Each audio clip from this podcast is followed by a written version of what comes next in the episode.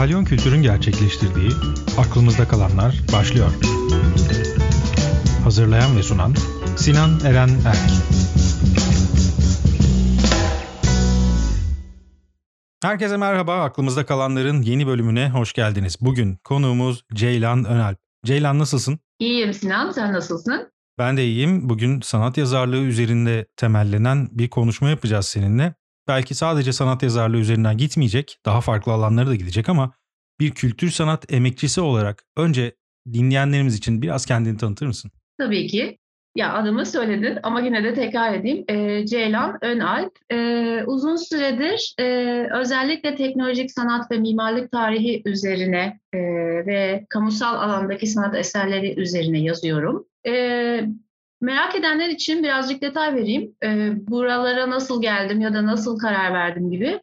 E, ben birazcık daha değişik bir karaktere sahip olduğum için anaokulda da aslında yazar olmak isteyen bir insandım. O yüzden hani çok uzağa gitmedim. Yazar olmak isterken, sanat yazarken buldum kendimi.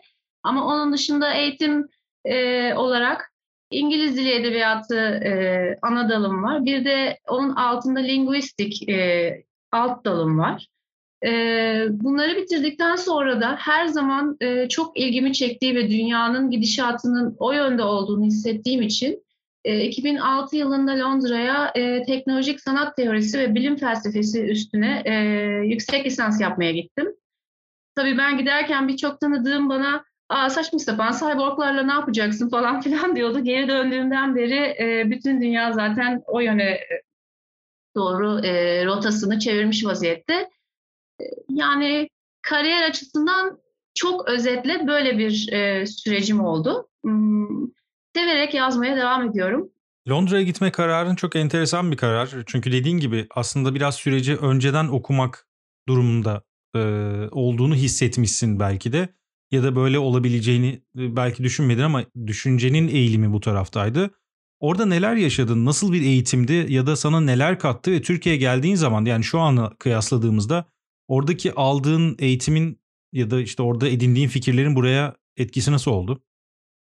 Ee, aslında bunu anlatmak için önce e, kendime dair ufak bir detay da vermem lazım. Ee, benim annem e, gazeteci, yani gazetecilik mezunu İstanbul Üniversitesi'nden fakat her zaman farklı işlerle çalışmış bir insan. Babam ise e, tam bir mühendistir. E, yani yüksek makine uçak mühendisi ve eski rallici. Hayatı arabalar üstüne kurulu bir insan ve bir e, bilim kurgu delisidir. Yani böyle biz evde abim ve ben her türlü bilim kurgu filmi, kitabı falan şeklinde büyüdüğümüz için ben birazcık da altyapı olarak da aslında çok meyilliydim buna. E, makinalar, insan-makina ilişkisi, işte e, yani bu nasıl bir iletişim kuruluyor. E, hatta böyle birçok insanın e, söylediği bir şey vardır. Aa ben makinalardan hiç anlamam, dokunurum, bozulur falan. Bence bu bile çok enteresan bir yaklaşım. Bütün bunların altyapısıyla üniversiteye giderken hep şunu düşünürdüm. Aslında kullandığımız dillerin de bir e, mekanizması var. Yani mesela linguistik alt e, dalı seçimim de benim için böyle oldu. Gramerden de öte e, fonetik, sintaks bunları yani dilin matematiğini çözmek de aslında bir bakıma e, bir makinayı parçalarına ayırıp tekrardan birleştirmek gibi bir şey. Dolayısıyla ben Londra'ya gittiğimde e, yani bunları düşünerek gittim. E, Londra Üniversitesi'nin Goldsmiths e, yani University of London Goldsmiths College deniyor da e, onların çünkü kendi altlarında birkaç tane farklı okulları var. Ama kısaca Goldsmiths'te gitmiştim. E, oradaki program e, için şunu söyleyeceğim. E, Türkiye'de alışkın olunmadığı kadar ağır bir teori programıydı. Yani ee, bugün ülkemizde yeni yeni gündeme düşen kitapları e, biz derste okuduk mesela. Ama böyle çok ağır e, felsefi kitaplar ya da medya teorisi üstüne e, konulardı. Ya enteresan bir tecrübeydi benim için çünkü hem akademik kariyer açısından ben birazcık hayta bir öğrenci oldum her zaman. Çok biraz e, şeyimdir hani e, okulda da meşhurdu. 7 senede bitirdim. Sondan birinci bitirdim ve gurur duyuyorum bunda aslında. Baştan birinci olmaktan daha büyük bir başarı gibi bir espri yapıyorum hep ama yani kendimi eğlendirmek için. Kimseye haytalık önermiyorum. E, ama şöyle de diyeceğim, e, başka bir kültür, e, akademik açıdan özellikle çok başka bir kültür e, ve ağır bir teori programında e, gördüğüm şey şuydu. E, yani insanın e, yaratıcılığı ya da düşünce yapısı e, bana kalırsa ilk e, yani tabii ki nasıl ifade edeyim herkesin inanacağı şekilde şöyle kendimi de iyi ifade etmek için düşünüyorum bir saniyelik. Şöyle söyleyeceğim. Şimdi insan aslında bazı şeylere karar verirken çok da bilinçli olmayarak karar verebiliyor. Ben birçok kişiye göre kendimi daha çok dinlemeye çalıştığım için belki senin dediğin bu öngörüyü bir şekilde fark etmeyerek geliştirdim. Hani dünya bu tarafa gidiyor ve ben sanatla çok ilgileniyorum ve buna dair bir şey yapmak istiyorum. O yüzden üstüne gideyim gibi. Ama e, bunun haricinde e, çok da planladığım bir şey olmadı. Ben severek okuyacağım başka bir bölüm olsun istemiştim. E, yüksek lisansta da master'da bırakmayı düşünüyordum. Sonra devam etmedim zaten. E, direkt e, yazmaya geri döndüm. Ondan önce çünkü üniversitedeyken de hep yayın evlerinde çalışıyordum. E, bu şekilde gelişti işin özetinde aslında. Buna birazcık dalarsam konuşma buraya doğru ilerler. Akademisyen gibi konuşurum diye kendimi durduruyorum şu anda. Biraz dil bilimi üzerinden aslında ben bu konuşmayı şekillendirmek istiyorum. Çünkü söylediğin şey Tabii ki. özellikle sanat yazarlığı konusundaki dil biliminin önemi bence fark ettiğimizden daha fazla. Yani tahmin ettiğimizden belki daha fazla. Kullandığımız cümleler, seçtiğimiz kelimeler, ses tonumuz, konuşma tonumuz, yazı tonumuz bunların her biri konuşmamızı da yazımızı da dilde özellikle dil bu artık nasıl bir dilse yani alfabe üzerinden şekillenen bir dil olabilir beden dilimiz olabilir, algı dilimiz olabilir farklı şekillerde.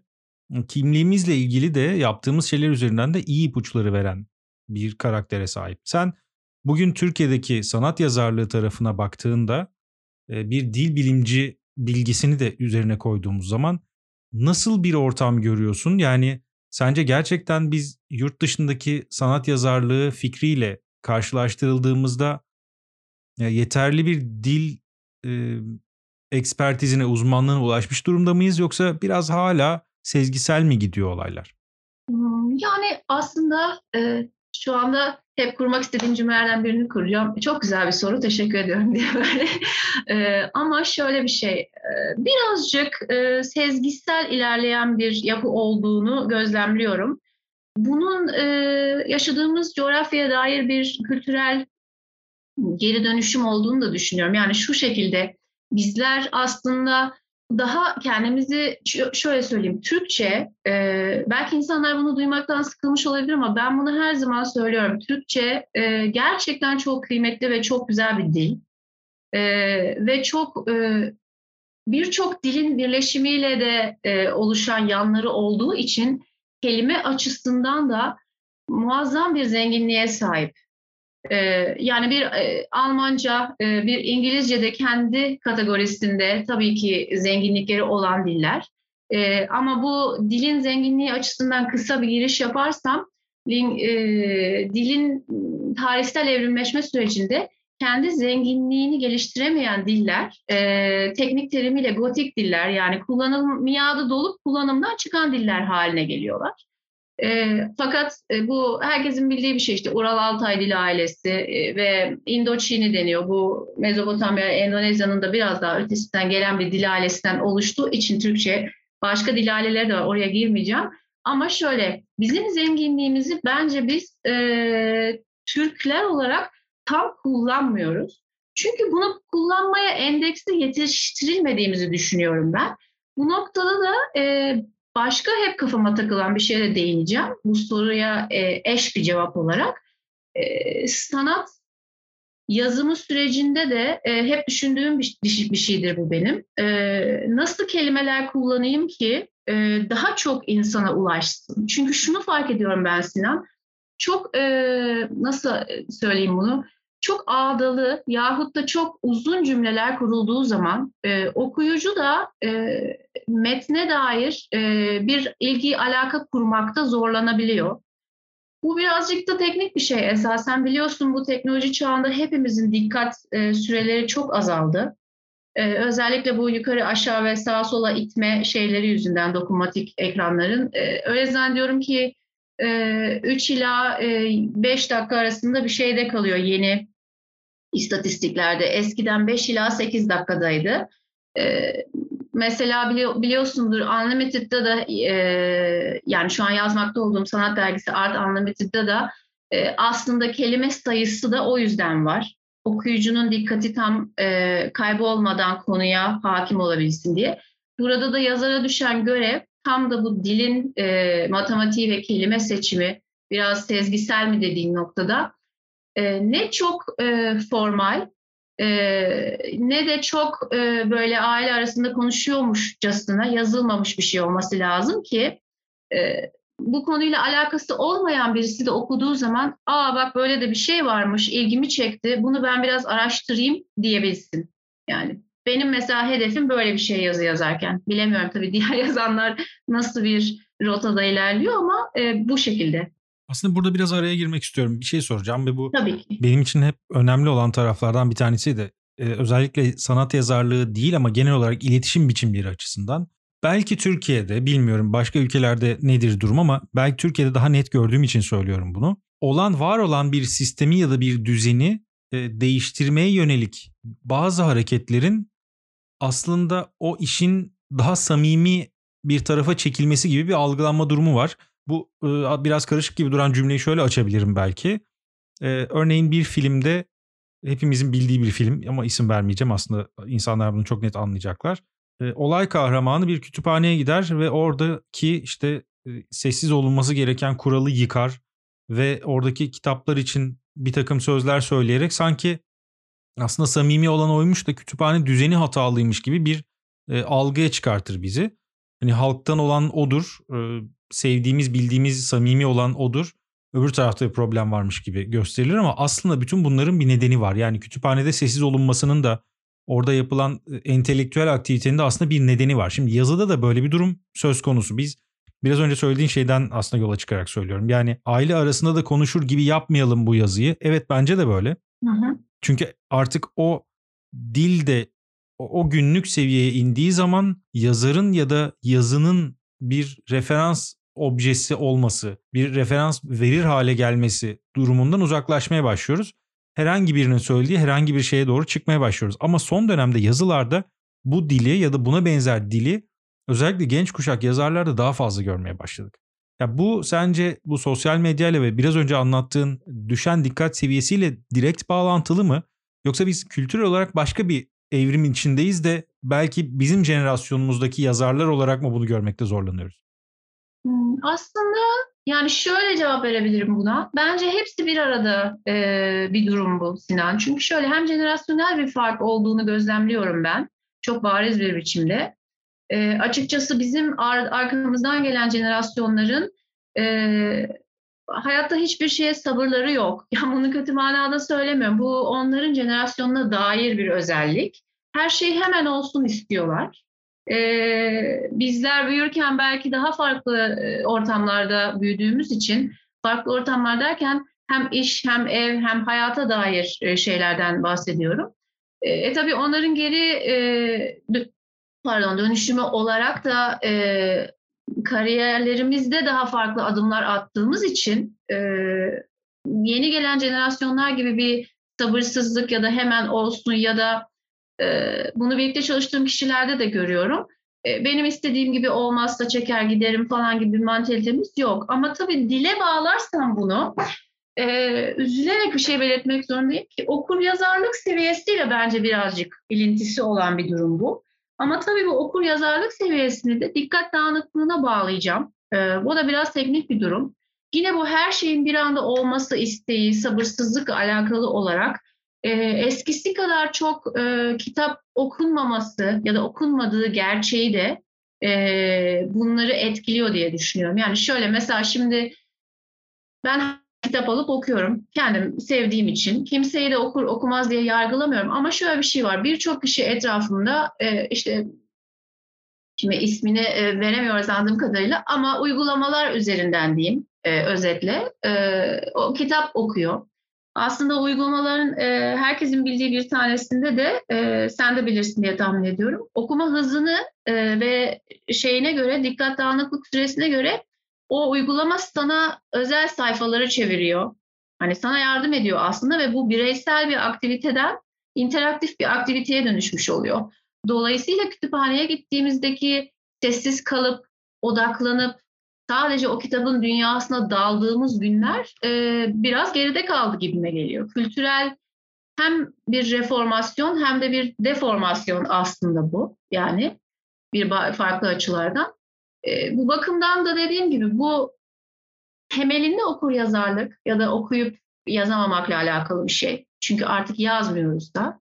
E, sadece okuyoruz ya da konuşuyoruz. E, bundan alakalı. Dolayısıyla yazım dilinde de yansımasını doğal buluyorum. Hani bu şuna da bağlayacağım. Çok uzun cevap vermiş de olmak istemiyorum. Başka konuşmak istediğimiz bir şey olursa diye akışı da bozmamak adına biraz mesajlaşma kültürüyle de alakalı. On, o şekilde bağlayayım yani. Hani hep bir kısa mesaj yazma yahut da e, resim gönderme, ses kaydı gönderme durumumuz var ya ben biraz onunla da elintili olduğunu düşünüyorum. Burada aslında şöyle bir durum var. Biraz önce söylediğin üzerinden de gitmek istiyorum. Çünkü doğru bir e, tespit. Bana göre çok doğru bir tespitti bu.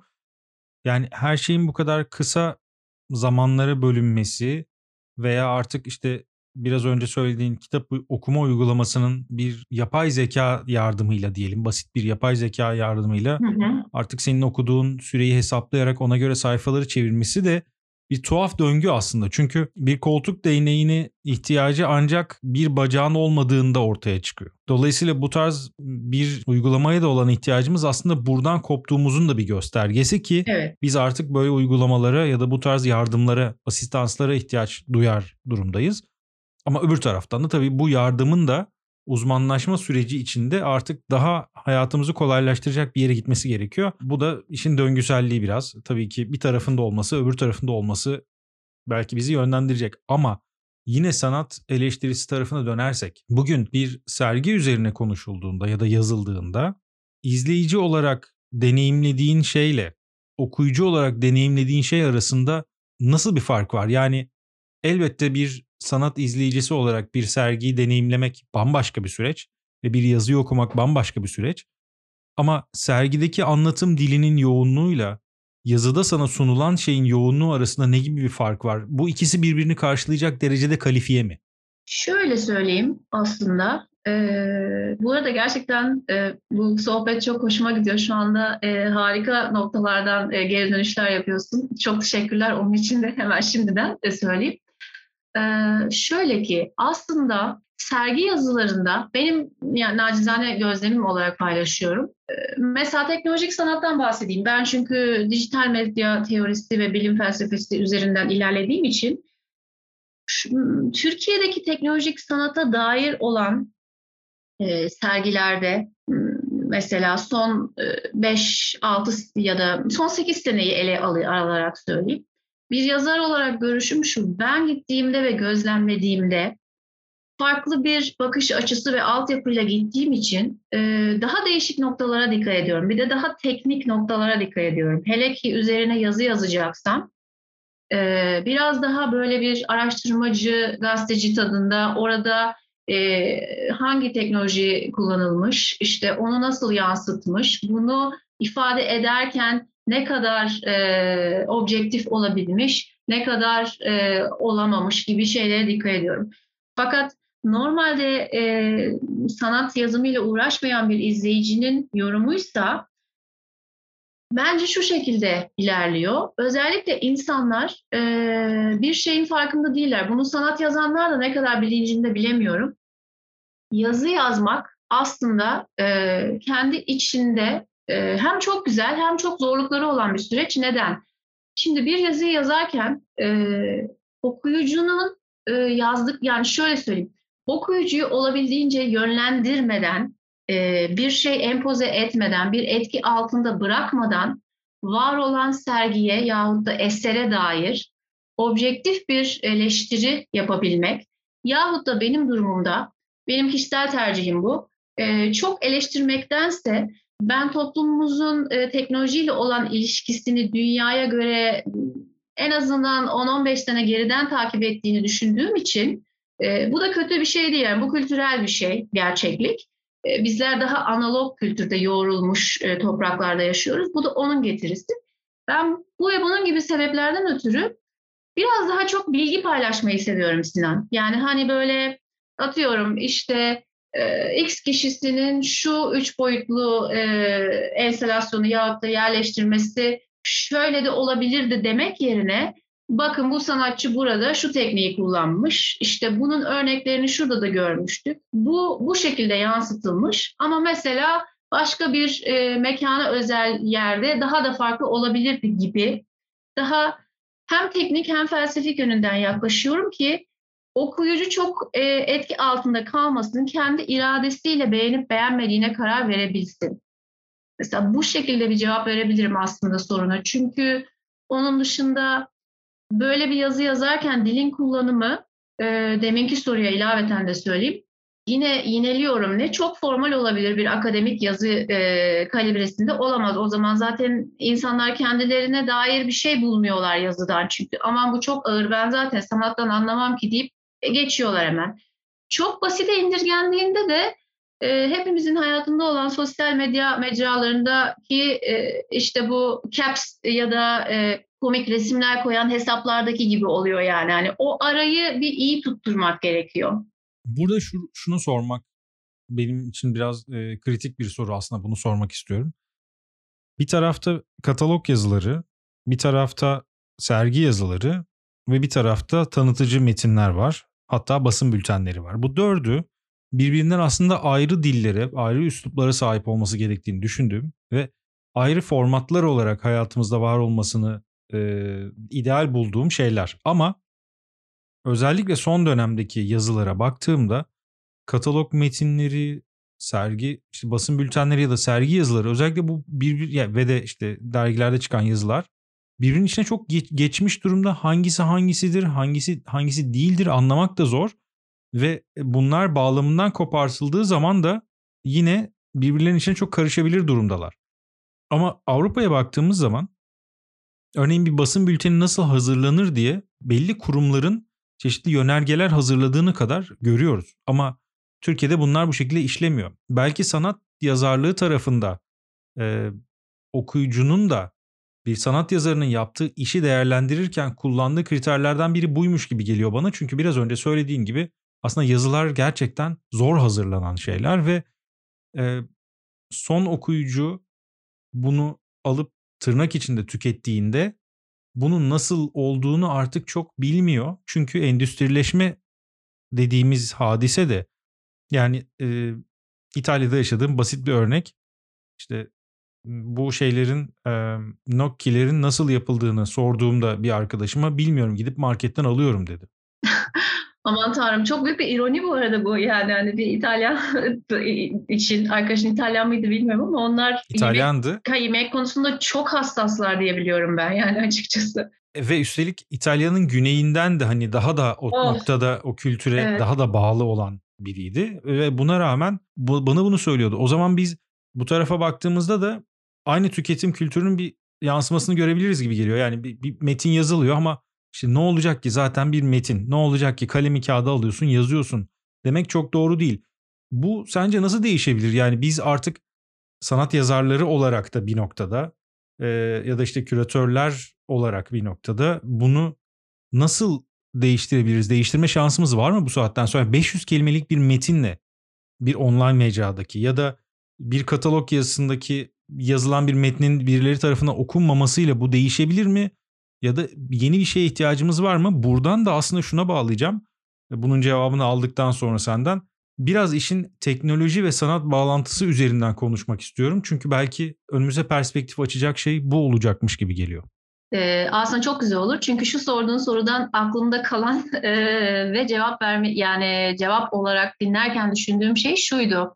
Bir bakıma e, yani şöyle sohbet edebiliyorsun dil, dilin mekaniği falan üzerinden girdik. Yani benim e, altyapımdan ötürü. E, yine o yani o çizgiden birazcık koparak şunu söyleyeceğim. E, sanat yazımında tam da dediğin gibi e, endüstriyelleşmesiyle ilgili yani aslında ben de böyle bir dertten birazcık muzdaribim. Çünkü zaten yazı yazan bir insan olarak e, çok aynılaşma olduğunu görüyorum.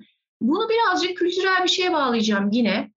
Aslında her şey bizim sosyokültürel e, içinde bulunduğumuz sosyokültürel evrim sürecimizde yani reformasyonumuzla alakalı Sinan. Çünkü şöyle bir şey var.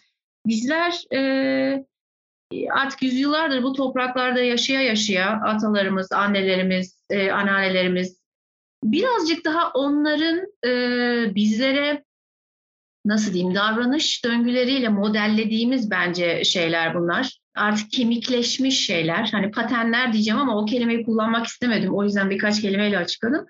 E, bu bir kurumsallaşmaya doğru gidemiyoruz. Kurumsallaşma derken şunu kastediyorum. Sanatta kurumsallaşma belki şu şekilde olabilir. Yani dediğin gibi bir e, katalog metni, işte basın bülteninin yazısı. Bunlar için belli bir format belirlenirse yazan kişiye de şöyle bir rahatlık olabilir. E, şimdi yazı yazarken süreç şu şekilde ilerliyor. Bir e, sanat yazımı için söyleyeyim en azından. E, bir eser var ya da sergi var yahut da bir konu var üzerine yazmak istediğim. Öncelikle bu konuyla ilgili çok iyi bir araştırma yapmış olmak gerekiyor ki e, konuyu yazarken e, yeterli kapsamlı bilgiyi okuyucuyu e, okurken rahatsız etmeden aktarabilesin. Şimdi bunun üzerine gelen şey e, dilin e, kullanımı. Burada zaten birazcık dil mekaniğinden bahsettik. O yüzden ona tekrar dönmeyeceğim. Ama bu iki. Üçüncü olan şey de ne kadar kişinin e, o yazıyı okurken kendine dair bir şey bulacağı. Aslında e, sanatın birazcık amacı da bu. İnsanlar arasında bir köprü kurmak, hayatın akışında olan bir şey olduğu için sanat. E, yani bir şey, herkes e, kendine dair bir şeye bulduğu zaman bir sergi başarılı oluyor. Yahut da herkes demeyeyim de hani giden kişiler, izleyen kişiler ya da okuyan kişiler. Burada yineliyorum. Okur yazarlık seviyesi çok önemli. Ama e, şu da var. Kurumsallaşmada ve tüketim kültüründe şuna dikkat etmemiz gerekiyor. E, makineleşmemek. Yani çünkü o insana dair olan samimiyeti ve gerçekliği koruduğumuz sürece e, belki bir değişim olabilir bizim işlerde. Ben böyle düşünüyorum.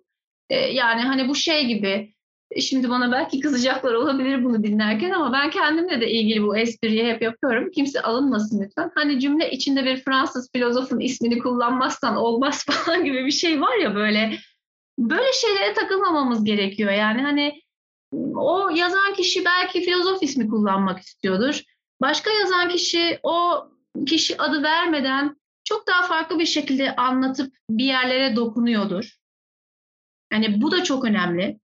Hele ki teknolojik sanat ve dijital kültürün artık iyiden iyiye hayatlarımıza girdiği bir e, dünyada e, hani insanın robotlaşması konusu bence muazzam bir ironi. Hani biz daha makinaları yeni yeni anlamaya başlarken aslında kendimizin ne kadar makineleştiğini görmek beni her zaman e, şaşırtan bir durum. Biraz aslında posthumanist bir tarafa doğru evriliyoruz gibi gözüküyor ama. Gibi biraz öyle oldu ama hani e, bu yazı yazarken de hep düşündüğüm bir şeydir benim. O yüzden de söyledim yani. Birazdan da aslında belki şunu konuşabiliriz. Yani hem e, işin sanattaki teknoloji boyutunu hem de bunun bir adım sonrasını yani artık posthumanizmin de sonrasını transhumanizmi de evet. biraz konuşabiliriz. Tabii bu içinde çok başka bir sorgu olduğu için bundan şu anda ancak e, çok kısa bahsedebileceğimiz bir durumdayız ama bugün baktığında özellikle çağdaş sanat genelinde ya da son dönemdeki sanatsal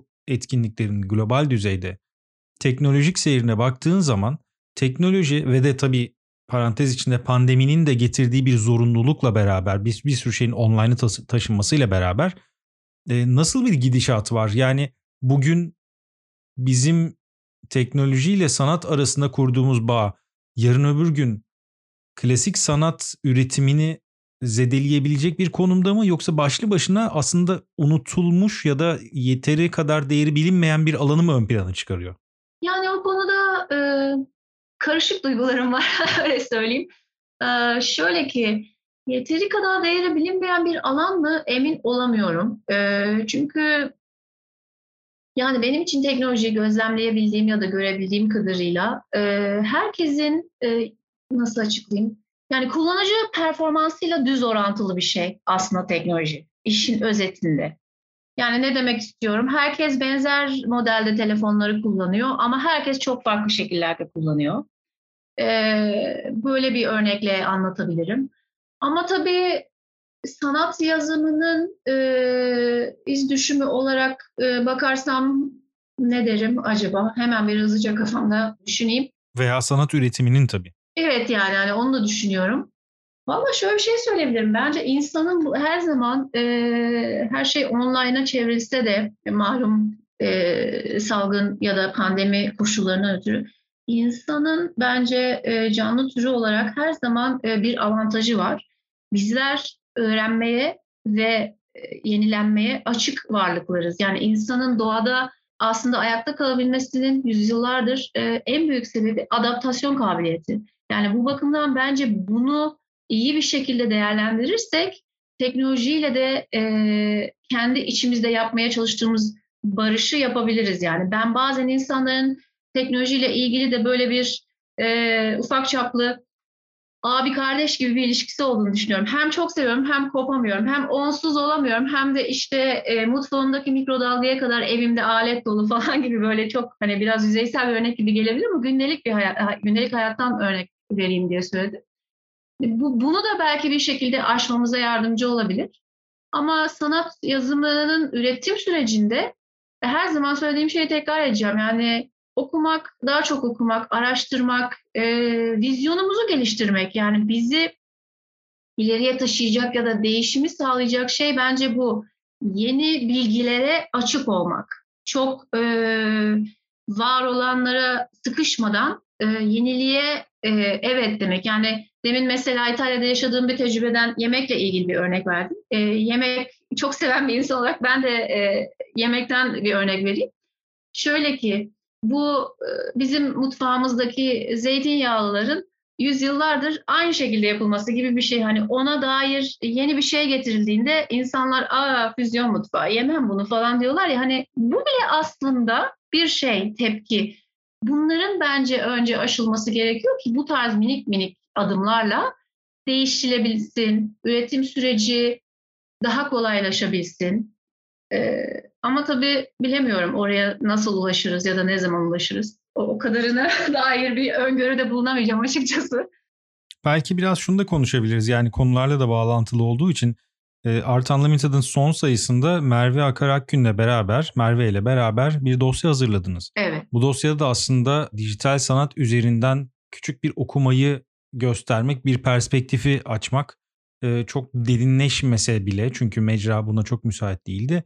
Ama e, farklı perspektifleri göstermek, alternatifleri anlatmak açısından önemli bir dosyaydı. Bu dosyayı hazırlama fikriniz nasıl ortaya çıktı? Dosyanın içeriğinden bize lütfen biraz bahseder misin ve Merve ile bu dosyada hangi mantıkta nasıl bir süreç izleyerek çalıştınız? Tabii ki seve seve cevap vereyim. Şimdi şöyle oldu. E, bu bir dijital sanat e, festivaline dair bir e, dosya, 8 sayfa. Dosyayla ilgili ilk konuştuğumuz zaman aslında Merve de ben de her zamanki gibi hani düz yazı formatında bir şey hazırlansa iyi olur gibi düşünüyorduk. Fakat sürecin içine girdikten sonra e, gerek festival e, çalışanlarının kendi içindeki dinamikleri, gerek Merve ile bana gelen dokümanların hacminden ötürü e, şöyle bir şeye karar verdik Sinan. Bunu sanki e, bir makineden ya da bir robottan çıkmışçasına çok da düz yazı olmayan ve e, bu bakımdan tam tabiri caizse non-linear yani hani böyle düz bir çizgide ilerlemeyen ama kendi arasında küçük küçük parçaları olan isteyenin başından başlayıp ortasını okumayıp sonuna geçebileceği ya da istediği düzenekte okunabilecek bir halde olmasını e, hayal ettik. E, ve çok da dediğin gibi detaya girmeden e, daha kısa, net ve kapsamlı nasıl bilgi verebiliriz böyle bir festivalle ilgili diye düşündüğümüzde bu format aslında aklımıza geldi. E, elimizdeki görsel havuzundan bir şeyler seçerek, e, yani görsel havuzundaki en iyi ifade edilebilecek imajları seçerek e, her e, festivaldeki gerek küratör yani eş küratörlü bir festival bu. Birden fazla küratörü var. Hem küratörlerle ilgili hem de katılan sanatçılar ve performanslarla ilgili. Birazcık da demin mesajlaşma kültürü demiştim. Ona bir gönderme yapacağım. Aynı bu e, Twitter ilk çıktığı zaman hani 140 e, vuruşla kendini ifade etmek zorundasın e, şey insanları böyle bir e, hani wow efekti olmuştu ya, aa nasıl anlatırım kendimi iki cümlede falan filan gibi. Biraz da o tadda e, kendimize sınır koyduk. 100-150 kelimelik bir şey olsun ve orada anlatalım yani e, ne yapılacağını, sanatçının amacını, kendisini gibi. Bu şekilde ilerledik ve e, sonuç okuduğun gibi oldu. E, umarım herkese de hitap eden bir şey olmuştur. Çünkü önemli konular bunlar. Yani günümüze dair e, böyle festivallerin olması da çok önemli. Ve insanların aslında sanat yazımının, burada bunu da söyleyeyim, e, sanat yazımının her zaman düz yazı gibi olmayacağını da görmesi önemli bence. Hani bu da biraz tabuları yıkmak gibi bir şey bir açıdan. Evet sizin hazırladığınız dosyanın çok daha rahat okunduğu konusunda hemfikirim. Yani ben de böyle daha hızlı okuyabildim. Hem de oradan aldığım bilgi de bu noktada doyurucu bir bilgi oldu. Aynı sayıda benim de yaptığım bir röportaj var. O röportaja baktığım zaman bunun çok daha uzun ve evet. belki okunması daha kolay olmayan bir noktaya geldiğini de fark ettim. Ama tabii işte içerik değiştiği zaman yazı da değişiyor. Belki böyle bir festival için böyle bir yazı olabilecek en doğru formattı. Ki o yüzden e, ben de rahat okuyabildim. Yani kendi yazım bile o kadar rahat okuyamadım. Ben okudum senin yazın güzeldi bu arada. Ben severek okuyorum yazılarını. Ama tabii format, içerik çok farklı. İçeriğin hacmi çok farklı olduğu için ona göre bir format geliştirdik yani. Biraz da doğaçlama oldu gerçeği de söyleyeyim ama Merve sağ olsun hem iyi anlaştığımız için hem de güçlerimizi birleştirip e, hızlı bir şekilde ortaya çıkarttık. Peki bundan sonrası için süreci nasıl görüyorsun? Yani biz pandemide hala bir e, var olma savaşı içindeyiz. E, şu anda kazanıyormuşuz gibi gözüküyor. Gerçekten öyle mi bilmiyoruz. Mutasyonlar ne durumda çok iyi e, plan planlayabildiğimiz, önümüzü çok net görebildiğimiz bir süreç değil. Aşı henüz tam olarak etkili, %100 etkili bir aşıya ulaşılmadı. E, ama bir taraftan da hem ekonomik hem de e, psikolojik hem de entelektüel kaygılarla yaptığımız işlere sarılmaya devam ediyoruz. Ve tabii ki sanatsal üretim elbette devam ediyor. Zaten sanatçılar bazında mutlaka devam ediyor. Ama sanat yazarları, küratörler, galericiler, koleksiyonerler bazında da devam eden bir şeyler var. Geleceğimiz noktada belki bundan bir sene, iki sene sonrası için tabii ki bunu e, teknoloji üzerinden daha çok soruyorum. Senin de üzerine eğildiğin bir alan olduğundan e, nereye gideceğiz? Yani bu taraf bizi artık e, eskiden örneğin PDF kitaplarla basılı kitaplar arasında bir uçurum görürken bugün basım ya da paylaşım ya da yayınlanma oranlarına baktığımızda bile birbirlerine başa baş gider hale gelmiş durumdalar. E, bunu görecek miyiz? Yani artık biz müzayedelerde özellikle kripto sanat hikayesinin de e, hayatımıza girmesiyle beraber müzayedelerde örneğin daha fazla teknolojik iş görebilecek miyiz? Ya da bu alana daha fazla yatırım yapılacak mı sence? Yani iste, istençli bir yatırım mı olacak bu? Yoksa sadece bu alanda da bir şeyler yapıldığını devam ettirmek adına yap- yapılan bir şey mi olacak? Yani aslında e, bu soru çok denk geldi. E, şu an dinlerken e, gülümseyerek dinledim. Çünkü şöyle iki gün önce e, teknolojik ve pop- sanat ve popüler kültür üstüne çok uzun yıllardır yayın yapan bir yabancı mecrada yazı okudum. E, onun ismini verebiliyorsak söyleyebilirim. Söyle, verebiliyor muyuz? Tabii ki. tamam. E, Wired dergisinde okudum. Bu tam da bu kripto art ve müzayedelerle ilgili bir yazı. E, bu podcast bitince seninle linkini paylaşırım. Orada şöyle bir şeyden bahsediyordu. Bu e, gelişimin aslında e, kültürel e, yapıların değişimine düz orantılı olarak hayatlarımıza girdiğini ve devam edeceğinden bahsediyordu. Fakat e, daha önce e, ben de aslında yeni öğrendim o yazı vasıtasıyla ve bunu biraz daha araştırmak istiyorum. E, burada da söyleyeyim ilgisini çekenler de araştırabilir. Hiç bilmiyordum. Kripto art mevzusunda da e, biliyor musunuz ki bir e, karbon iz e, bırakılıyor e, ve aynı yani bu biraz işte çevre kirliliğine kadar bağlanmışlar o yazıda. Çok enteresan bir yazı. Bu bana şunu da düşündürttü. Şimdi biz aslında her şeyi online yaparken e, şunu da düşünüyoruz. Aa çevreye de saygılı oluyorum. Atıyorum işte yemek ısmarladığımda çatal bıçak peçete istemiyorum bilmem ne yapmıyorum falan. Ama hiç düşünmediğimiz bir şey Orada çatal bıçak peçete istemiyorum tamam. Ee, ama belki internette büyük internet boşluğunda öyle diyeyim o kara delikte oraya bir başka e, atık bırakıyorum mesela.